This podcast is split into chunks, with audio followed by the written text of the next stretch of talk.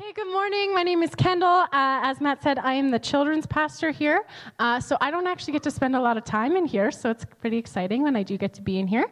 Uh, we've been working through a series called Miracles, uh, which isn't necessarily your typical Advent series on hope, joy, love, peace. But if you've been here the last two weeks, or if you're not here, you're going to figure out that these miracles that we're processing together are deeply tied to Advent.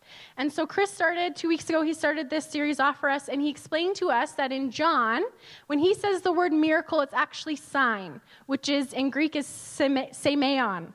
We've been really practicing our Greek with Matt the past couple weeks. It's semeion. So, a little bit of an understanding in case you haven't been here, just to make sure we all understand. Semeion sign emphasizes the end purpose, purpose, which exalts the one giving it. So, there's a sign, and then there's a purpose to it. That's not necessarily the same thing. So, accordingly, it's used dozens of times in the New Testament for what authenticates the Lord and his eternal purpose. So we see signs used all throughout scripture, all sorts of times, whether it's God saying, Yeah, you can trust that this person is who I'm speaking through, or you can trust that the thing that I said is going to happen is going to happen. He uses signs all throughout scripture, and they're an indication of something else. So, in this series, we're looking at signs in the New Testament, specifically in the book of John. And so, if you have your Bibles, you can turn to John chapter 6. That's where we're going to be working from. Um, we'll start Oh, skipping ahead of myself. That's okay. You can go to John chapter 6, verse 20 while I'm talking. You can make your way there. So each gospel, the gospels are Matthew, Mark, Luke, and especially are really, really similar. And then also John is considered a gospel. Uh, they each tell a lot of the same stories, but from a different perspective. A little bit of a different perspective, each emphasizing a little bit of a different thing about Jesus. And so every miracle that Jesus performs that we have recorded in John, he explains for us as pointing to something.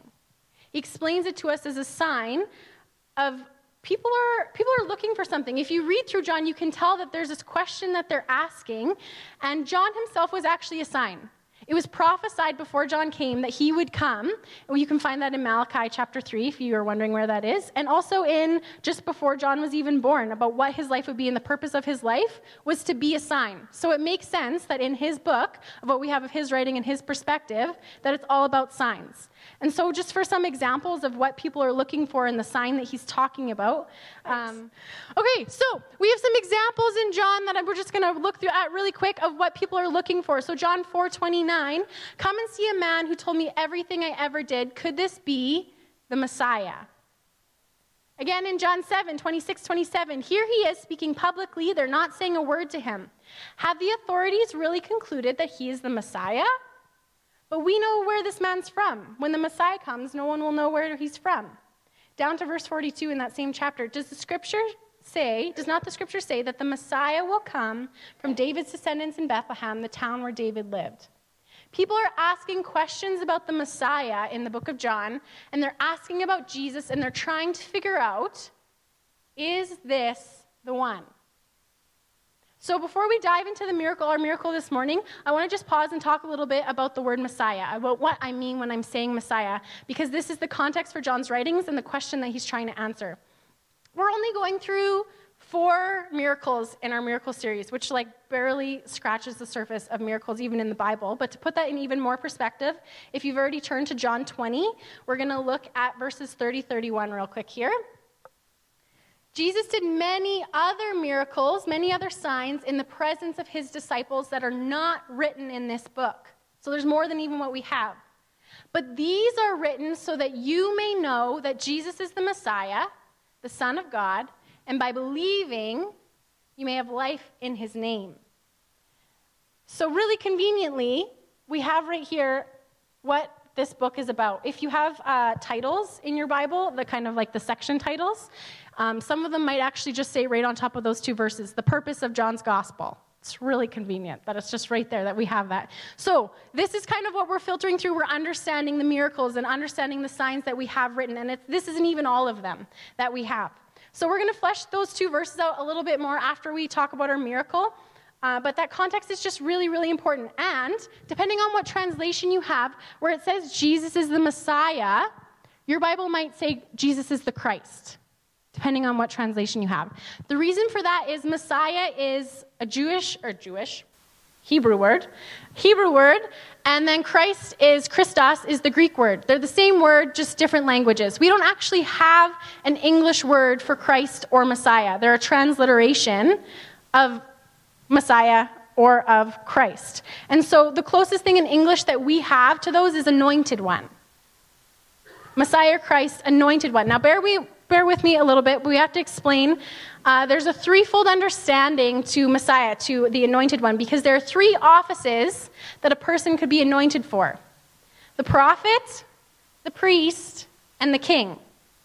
And so the anointed one, the Messiah, would be the fulfillment of these three offices. And so anyone who came in those offices before him was supposed to just be a sign if they did their job well, which lots of them, even in Scripture, didn't. But they were supposed to be a sign of, of the Messiah, of the one that was supposed to come. So we have these three offices. First, we have the prophet. So a prophet represents God to us the one who reveals God to us. So we might not necessarily always say Jesus is a prophet. Sometimes we say that. Um, but when we say Jesus is God, that's actually us stating that he's fulfilling the office, the office of prophet. And then we have Jesus as priest. So a priest represents us to God. So, this is how we get forgiveness of our sins and how we can actually come before God. And so, when we say Jesus is Savior, that's actually us stating that He's fulfilling this office of priest. And then we have king. So, king rules over us, we're his representatives. We're his followers, his subjects, his ambassadors. And so when we talk about, I think we say Jesus is king probably more often than we would state Jesus is priest or Jesus is prophet. But also if we might say Jesus is Lord. That's another way of us talking about how Jesus fulfills this office of king. So we have these three anointed offices. The Jews especially would have, they would have known this. They would have known this really well. However, as a displaced people, especially after, after having been slaves in Egypt, which we have in the Old Testament, they wanted the Messiah to be a king because that's the greatest felt need that they had. They were hoping that the Messiah would come and be a king for them. And so, when we're reading about how they're looking for the Messiah in the New Testament, by the time this happens, really what they're looking for is they're looking for a king. They're looking for a king to liberate them from Egypt or Assyria or Babylon or Rome or whoever was ruling over them at the time. They're looking for a king more than anything else when they're talking about looking for a Messiah in the New Testament. So today I have the opportunity to share with you about the feeding of the 5,000. So that's in John 6. You can flip back a few pages from John 20. We're going to be looking, stopping and starting a little bit from that scripture. So if you have your Bibles or have it on your devices, join me in there. If not, it will also be on the screen. So we're going to start John 6, verses 1 to 2 here. Sometime after this, Jesus crossed the far shore of the Sea of Galilee, that is the Sea of Tiberias, and a great crowd of people followed him because they saw the miraculous signs he had performed on the sick. So there's this great crowd, and this crowd is full of people who are asking, who is this Jesus? And there's this massive crowd because they all want to see this guy for themselves. They all want to figure out who this is. Continuing verse 3. Then Jesus went up on a mountainside and sat down with his disciples. The Jewish Passover festival was near. So that means that there was more people around in Jerusalem than usual because it was almost Passover time. There'd be Jews living all over scattered around Jerusalem that are all coming together. So this crowd is big. This crowd is full of people, all gathering in Jerusalem and all asking, Who is this Jesus? Continuing verse 5. When Jesus looked up and saw a great crowd coming toward him, he said to Philip, Where shall we buy bread for these people to eat? He asked this only to test him, for he already had in mind what he was going to do. Philip answered him, Eight months' wages would not buy enough bread for each one to have a bite. Another of his disciples, Andrew, Simon Peter's brother, spoke up. Here's a boy with five small barley loaves and two small fish. How far can they go among so many? Many. Jesus said, Have the people sit down. There's plenty of grass in that place. And the men sat down, about 5,000 of them. Depending on your translation, it might say just the men and 5,000 of them, or it might say men plus there was women and children. Realistically, the 5,000, that only includes the men. There was probably more like 15,000 people there. So there's like maybe 300 people in this room. Times this by like 50. There was a lot of people there. There was a lot of people there. Continuing from verse uh, 11. Jesus then took the loaves, gave thanks, and distributed to those who were seated as much as they wanted. He did the same with the fish. When they'd all had enough to eat, he said to the disciples, Gather the pieces that are left over, let nothing be wasted. So they gathered them and filled the twelve baskets with the pieces of five barley loaves left over by those who had eaten. So this massive crowd all ate as much as they wanted. Philip had just said that they didn't have enough, not even more than half a year's wages would have paid for enough food to give each person even a little bit, even a bite. I don't know what kind of grocery bills you have, but there's only two people in my house, and we spend a lot of money on groceries. The Kings have three boys, they spend a lot of money on groceries, and there's five of them, right? These are thousands of people. And each person ate as much as they wanted, and there were leftovers. So, what happened here? A more important question the question of the crowd who is this Jesus? Who is he? I just, I want to picture this. There's 15,000 people, lots of people, there's kids mixed in there. I just, like, what do you think it was like? I like to imagine the people in the back. Right? This, is this is a big crowd, people in the back. And can you imagine, just like it kind of, at first, kind of comes in whispers, like, Jesus says he's going to feed us all. Oh, okay, okay. It's kind of coming, it's spreading through. And then they can kind of see that he's like blessing the bread. They can see that happening, and they're like, someone like cracks a joke like, oh yeah, he's gonna feed us all. That would be my husband probably in the crowd. And then he him and his dad, they would be just making jokes the whole time about it. And then the food would be coming, and so then the whispers are spreading, and people are making comments, and then the food is spreading, and the food is spreading, and the food is spreading, and they're going, wait a second, it's not, it's not stopping, it's still coming. Oh yeah, it's going to make it all the way back to us. And then it does. It makes it all the way to the back. And so then all of a sudden, these people who are there and who are wondering, who is this Jesus, start to think, is this the one? These people are part of the first advent, the first coming of the Messiah. And even though scripture is full of prophecies of what this would look like, this Jesus guy isn't what they expected because they were looking for the Messiah to be a great king. So we have this crowd who's asking and wondering, and they're experiencing this first advent, but they're not sure if they are or not. And they're trying to figure out who is this Jesus? Is this the advent we've been waiting for? Could this be the sign that it's really him? Remember, verse, tell, verse 4 told us that this is the time of Passover. It's, it's approaching. So that means that this crowd would have been full of good Jewish people. Good Jewish people who knew their scriptures and we'll see later on in the story that lots of them are going to start to think of the last time that God gave bread more than enough to eat. In the time of Moses and the Israelites in the wilderness, in the wilderness when God sent manna to them from the sky. And they would have been thinking, this is a sign. Jesus has to be the one. Continuing, John 6, verse 14. After the people saw the miraculous sign that Jesus did, they began to say, Surely this is the prophet who has come into the world. Jesus, knowing that they intended to come and make him king by force, withdrew again to the mountainside. So last week, Colton talked a little bit about this, um, and I would encourage you, encourage you to go back and listen to that. But essentially, they saw this sign. It confirmed for them Jesus is the Messiah. He's indeed the one they've been waiting for. And, and so, in their minds, they needed to make him king. But that's not the way that Jesus came to be king. And as we talked about with Messiah, he came to be more than that. And so the people were really confused, and Jesus kind of slipped away. So, what was the point of this bread then? Really conveniently, Jesus actually explains it to us quite nicely. Um, there's an entire miracle sign in between of Jesus walking on water, calming a storm in between that, but he, like the next day, explains it to the crowds. And so we're going to pick up, we're going to continue to read Jesus explaining this. And so, John 6, verse 25. When they found him on the other side of the lake, they asked him, Rabbi, where did you, when did you get here? Because he walked across the lake. He walked there. The rest of them had to go around. Jesus answered, I tell you the truth, but you're, you were looking for me not because you saw miraculous signs, but because you ate the loaves and had your fill. Do not work for food that spoils, but for food that endures to eternal life, which the Son of Man will give you. On him, God the Father has placed his seal of approval. Then they asked him, What must we do, what must we do to do the works of God requires? Jesus answered, The work of God is this to believe in the one he has sent. Jesus is saying the Father's put his seal of approval on him. He's saying that he's anointed. Jesus says that. And so let's continue reading verse 30.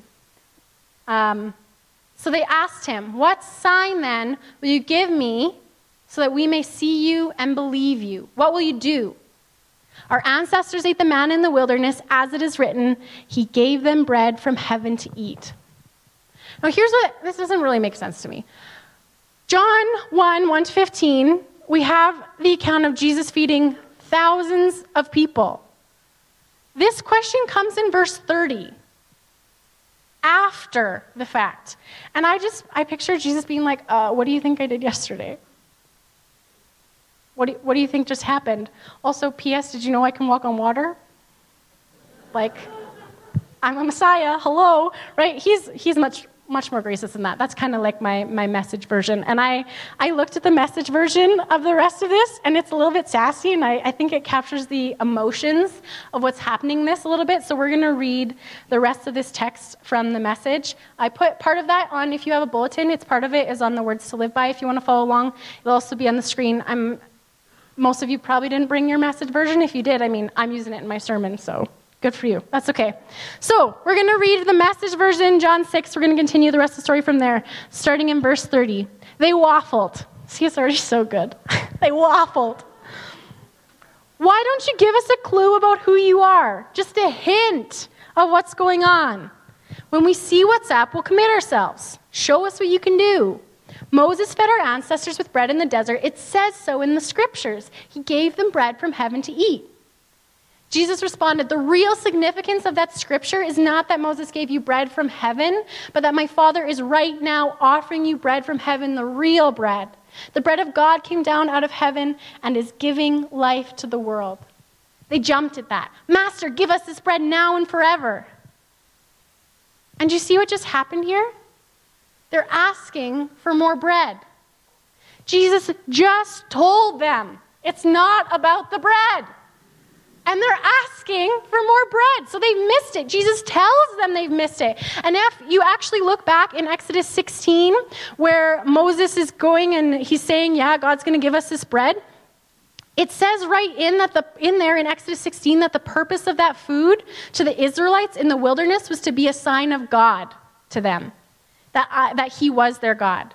It says it right in the scriptures that they're trying to point out to Jesus that it's not about the bread, and they still don't get it. So, verse 35, Jesus continues to explain Jesus said, I am the bread of life. The person who aligns with me hungers no more, thirsts no more, ever. I have told you this explicitly. Because even though you've seen me in action, you don't really believe me. Every person the Father gives me eventually comes running to me, and once that person is with me, I hold on and I don't let go. I came down from heaven not to follow my own whim, but to accomplish the will of the one who sent me. So Jesus explains, Yes, I am He.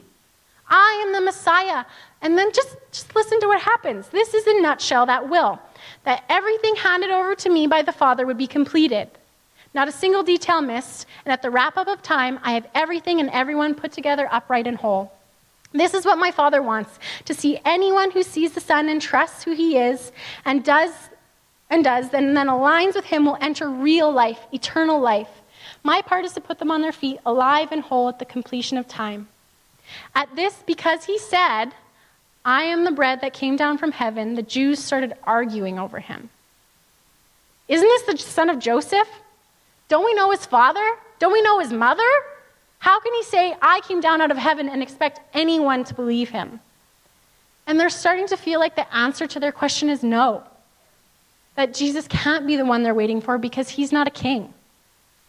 And so I just, I read this about the Israelites in Exodus and then Jesus trying to explain, and I just think, you know, leadership is really hard.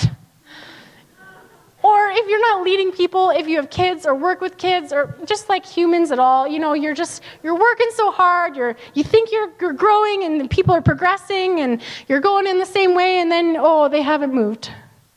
Awesome. It's just great. It's kind of like potty training a kid who then unpotty trains themselves just when you got rid of all your pull-ups, you know? Or in my case, they're perfectly old enough to know how to use the washroom and not be in pull ups, but they're too lazy and just comfortable with how it is. Because don't ask my mom how long I was in pull ups for. The Jews had everything they needed in the Torah, the law, the Old Testament to be able to recognize the Messiah. But when it came time to actually meet that Messiah, they were stuck in what they'd come to know and be comfortable with. The bread's all they wanted. Fill my needs, meet my desires, be our Messiah King, get rid of our enemies so we can be prosperous and successful and comfortable. Do this for me so my life will be easier. How often do we treat Jesus like this? We're coming up on Christmas, and when we think of Christmas, do we anticipate the coming? Do we know Him and look around our world and our life and just, just look around a little bit more for Him this season? Or do we think of what we want from the season? About whether that's gifts or perfect parties or nice decorations or just your family to all get along? Most weeks in our large group time with the kindergarten grade fives downstairs, we take group prayer requests at the end of our large group time. And the kids, there's some really wonderful, precious things that they pray for. But also, can, can you ask God to give me more wins in Fortnite? The amount of times I've heard that prayer request. Oh boy. Parents, you can guess which of your kids are the ones asking for that prayer every week. God, ask God to give me this. Ask God to make me better at that. And you know, we think, you know, one day, one day they'll learn to bring more serious things to God. But if we're really being honest, are our prayers really all that different from a child with a Christmas wish list? We wish, I just, I just love a Christmas where I just got everything I wanted. And we'll feast, and we'll feast, and we'll feast, feast, feast, feast. And if you didn't know, that line is from the best Christmas movie ever made, The Grinch, live action. And I just, oh, such a good movie. If you've never seen it, it's taken off Netflix right now. Wait till after Christmas and watch it. It's so good. Or I own it, you can borrow it. Uh, we're going to watch a clip of the Grinch because I just think I just think it's so fitting just talking about this sign right before Christmas and I think the Grinch actually addresses this issue quite well. So we're going to watch a quick. That's what it's all about, isn't it? That's what it's always been about. Gifts. Gifts. Gifts, gifts, gifts, gifts, gifts, gifts. You want to know what happens to your gifts? They all come to me. In your garbage. You see what I'm saying? In your garbage. And the avarice. The avarice never ends. I want golf clubs. I want diamonds. I want a pony so I can ride it twice, get bored, and sell it to make glue. Look, I don't want to make waves, but this whole Christmas season is stupid, stupid, stupid. It's good, right? Don't you just want to watch that movie? Oh, so good. What is your Christmas season about?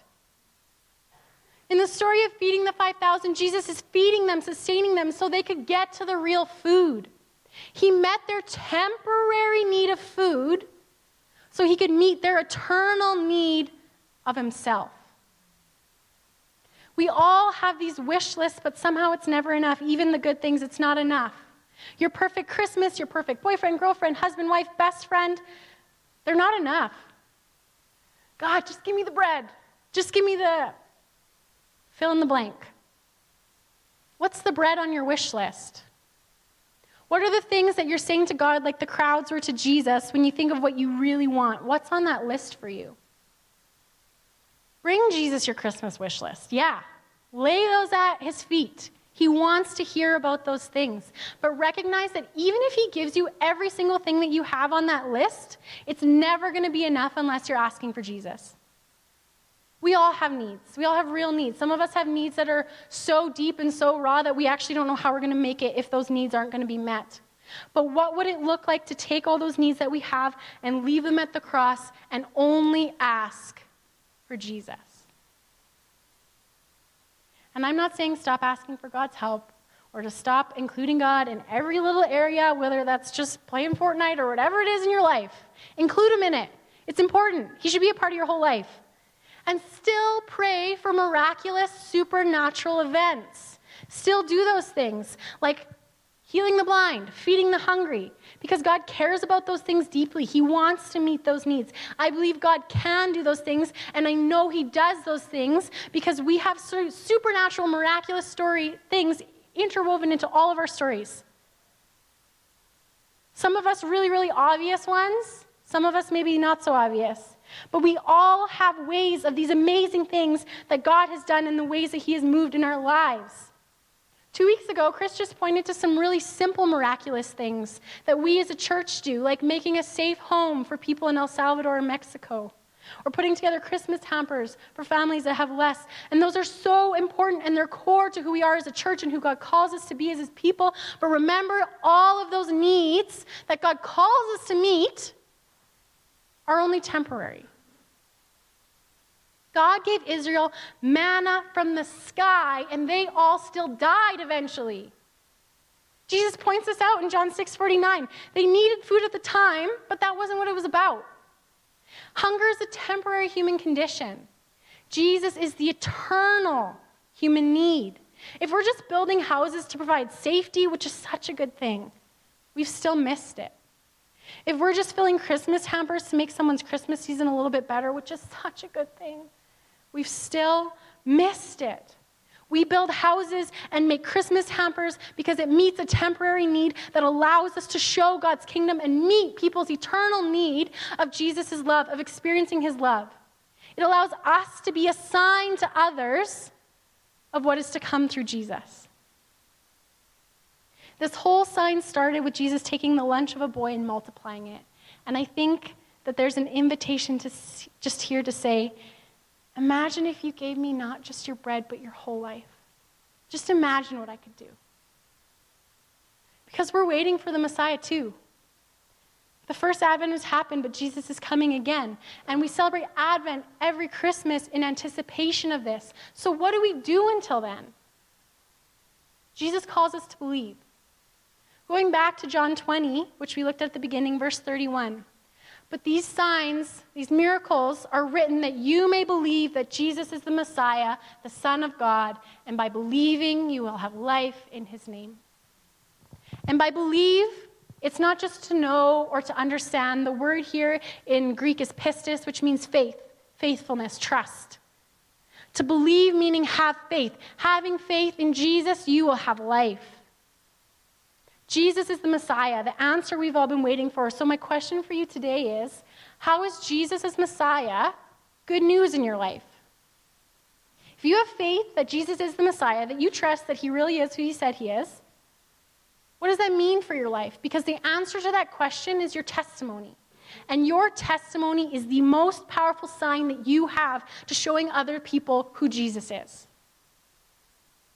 This semester, I joined a women's Bible study group on the book of Revelation, and one of the things that I've really taken away from this study is that Satan wants to wreck our testimony. Revelation 12, verse 10 to 11 says, Now have come the salvation and the power and the kingdom of our God and the authority of his Messiah. For the accuser of our brothers and sisters who accuses them before our God day and night has been hurled down, and they triumphed over him by the blood of the Lamb and by the word of our testimony.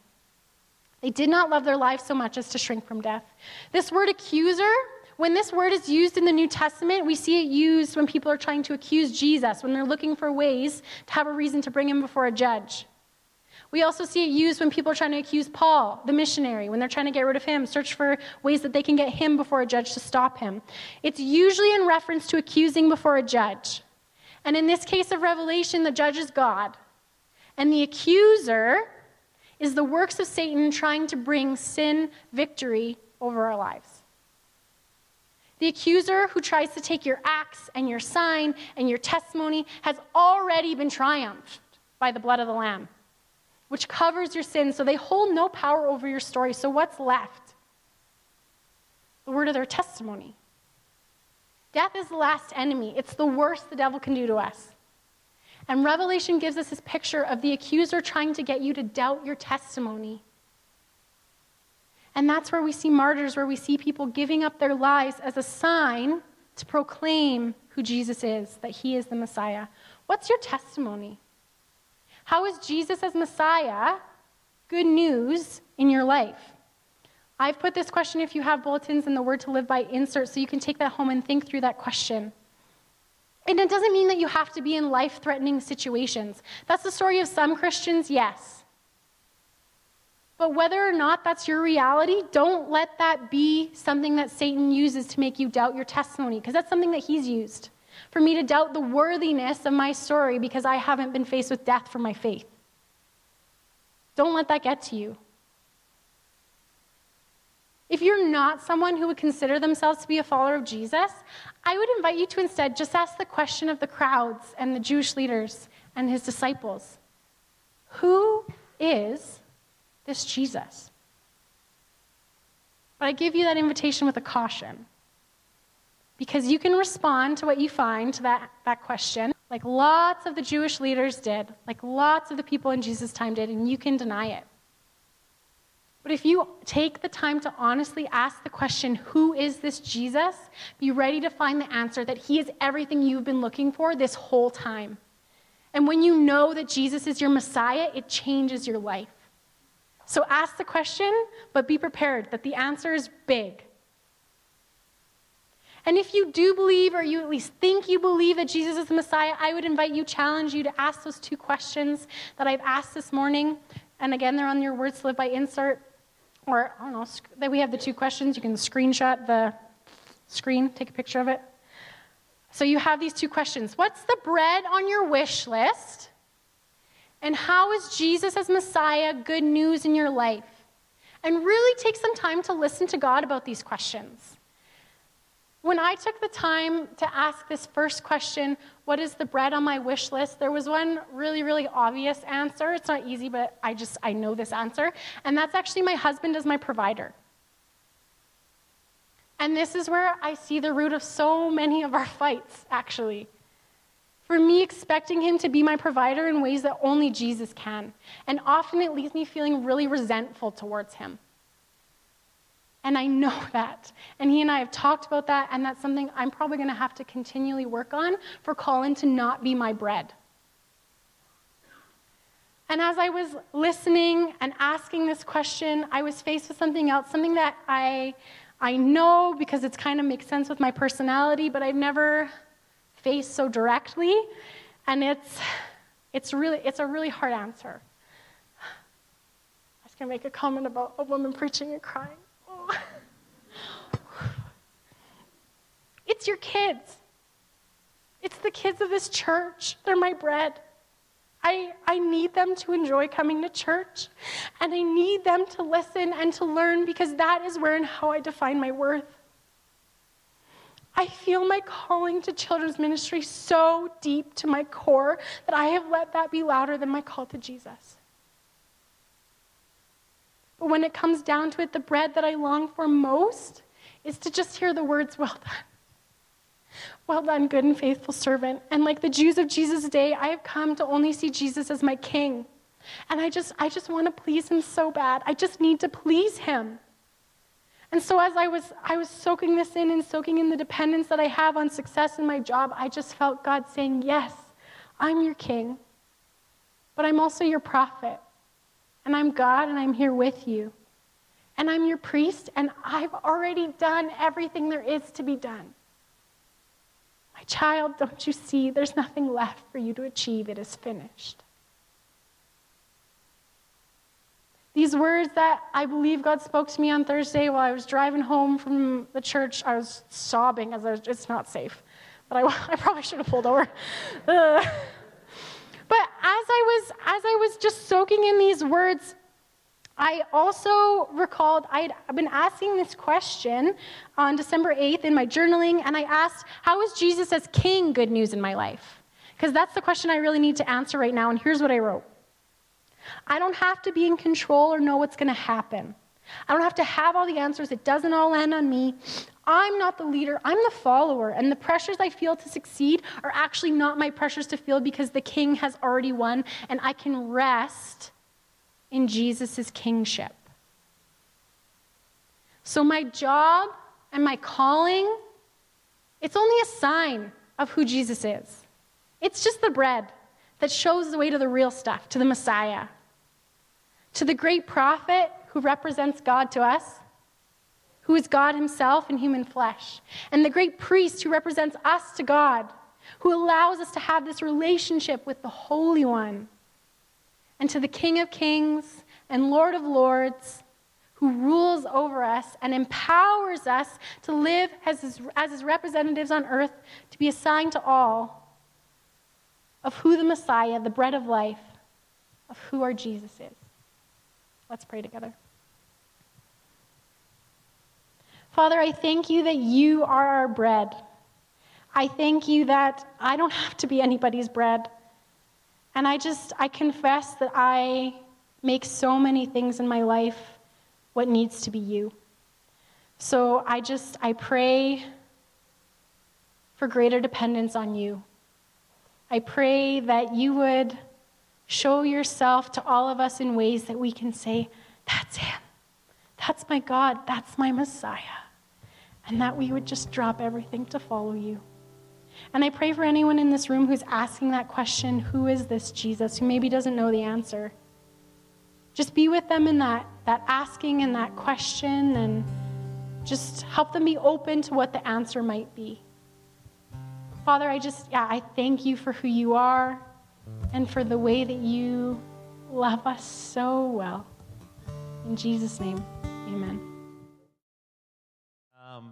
In just response to what, what Kendall shared, uh, what, a great, what a great word this morning.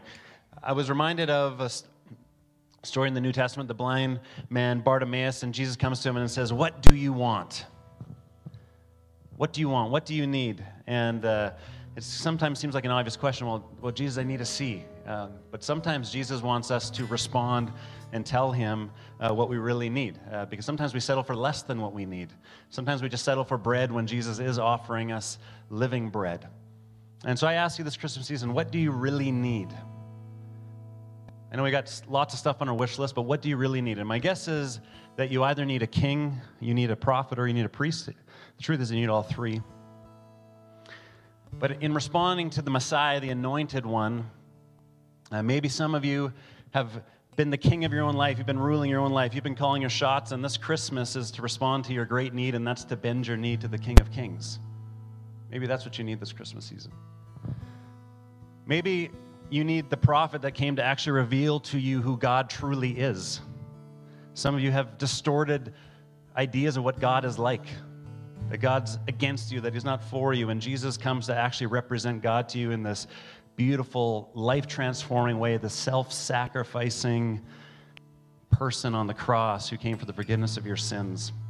Which leads us to maybe the third point is the priest, that Jesus perfectly came to take away any sin, any wrongdoing in your life. And we just sang about this joy, right? I don't know if you paid attention to the lyrics, but it's talking about the king and the, the priest and the prophet, even in the, the, the lyrics of Joy to the World, that we respond to this anointed one. And maybe there's things going on in your life, decisions that you've made that you know you just, you know, they're weighing down on you. They've actually created a separation between you and God and you and others. And Jesus comes as the perfect priest to say, you know what? I can take away all of that stuff that is in the way. I can take it all away. And maybe that's what you really need this Christmas.